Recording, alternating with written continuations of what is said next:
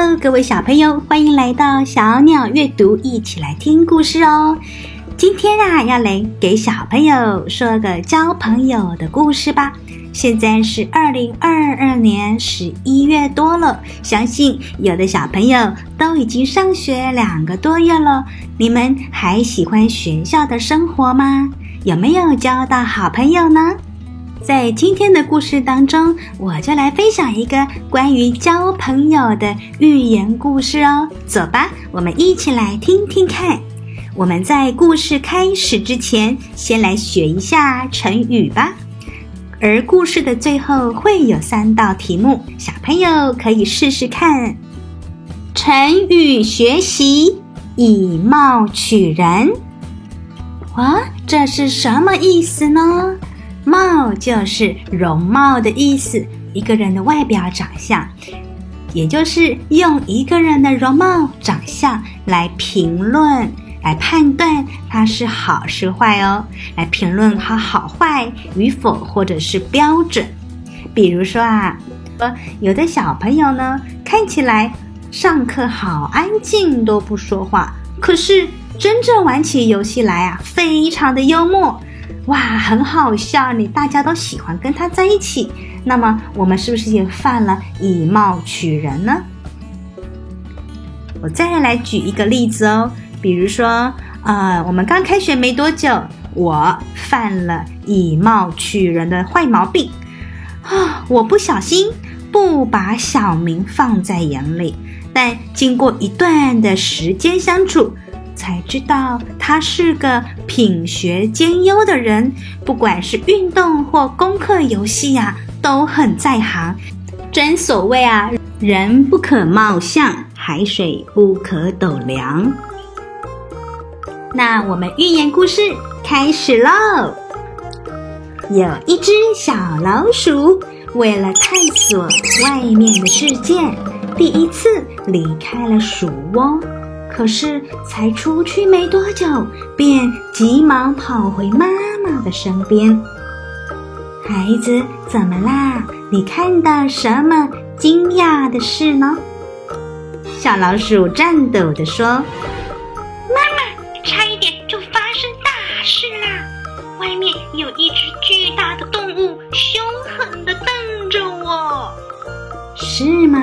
那动物长什么样子呢？妈妈冷静地反问孩子：“它呀，它有长脖子，还戴着红色的帽子，啊、哦，嘴巴还尖尖的。它的脚上有钩子耶，钩子般的长指甲吓到我了。它突然呢，咕咕的大叫，我吓得赶紧跑回来，要不然我以后可能无法见到。”可爱又漂亮的朋友了。啊，你那可爱又漂亮的朋友长什么样子呢？小老鼠回答：“它全身都是条纹呢，头发很柔软，经常用又大又圆的眼睛看着我呢，长长的尾巴不时地摆动摆动着。”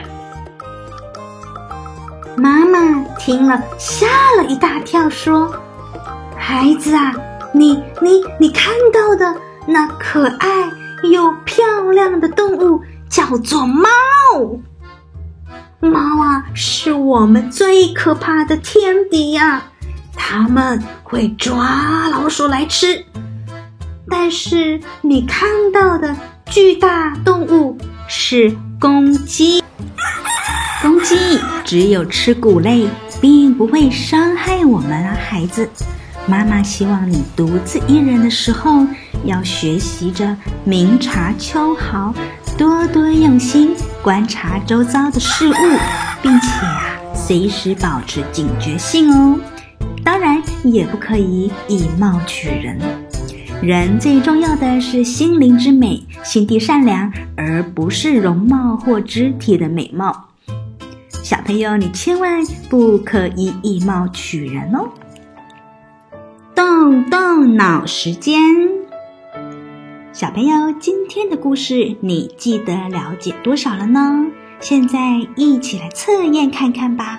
以下共有三道题目，你试着读读看，我都有加上注音，让你选出哪一个是最正确的哟。首先，第一题，故事中的老鼠看到了什么动物，颤抖吓了一大跳呢？一、鸭子；二、公鸡；三、猫咪。正确答案是公鸡。第二题，老鼠喜欢的毛茸茸的好朋友是谁呢？一、松鼠；二、猫；三、公鸡。正确答案是二、猫。第三题，这篇故事告诉我们，跟朋友交往不可以以貌取人，而以貌取人的意思是什么呢？一、用一个人容貌长相来评论好坏与否。二、不计较仇恨，反而以恩德回报他人。三、把错误的讯息没加以修正，再传播出去。答案是，用一个人容貌长相来评论好坏与否哟。这些问题你都答对了吗？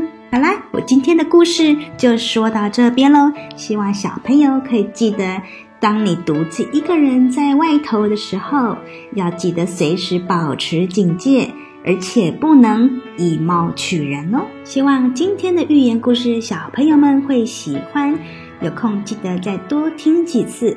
然而，你也可以把故事的内容说给爸爸妈妈听哦。如果你有什么心得画画想分享给小鸟阿姨知道的话，都非常欢迎写信来给我哟。那我们下次见了，拜拜。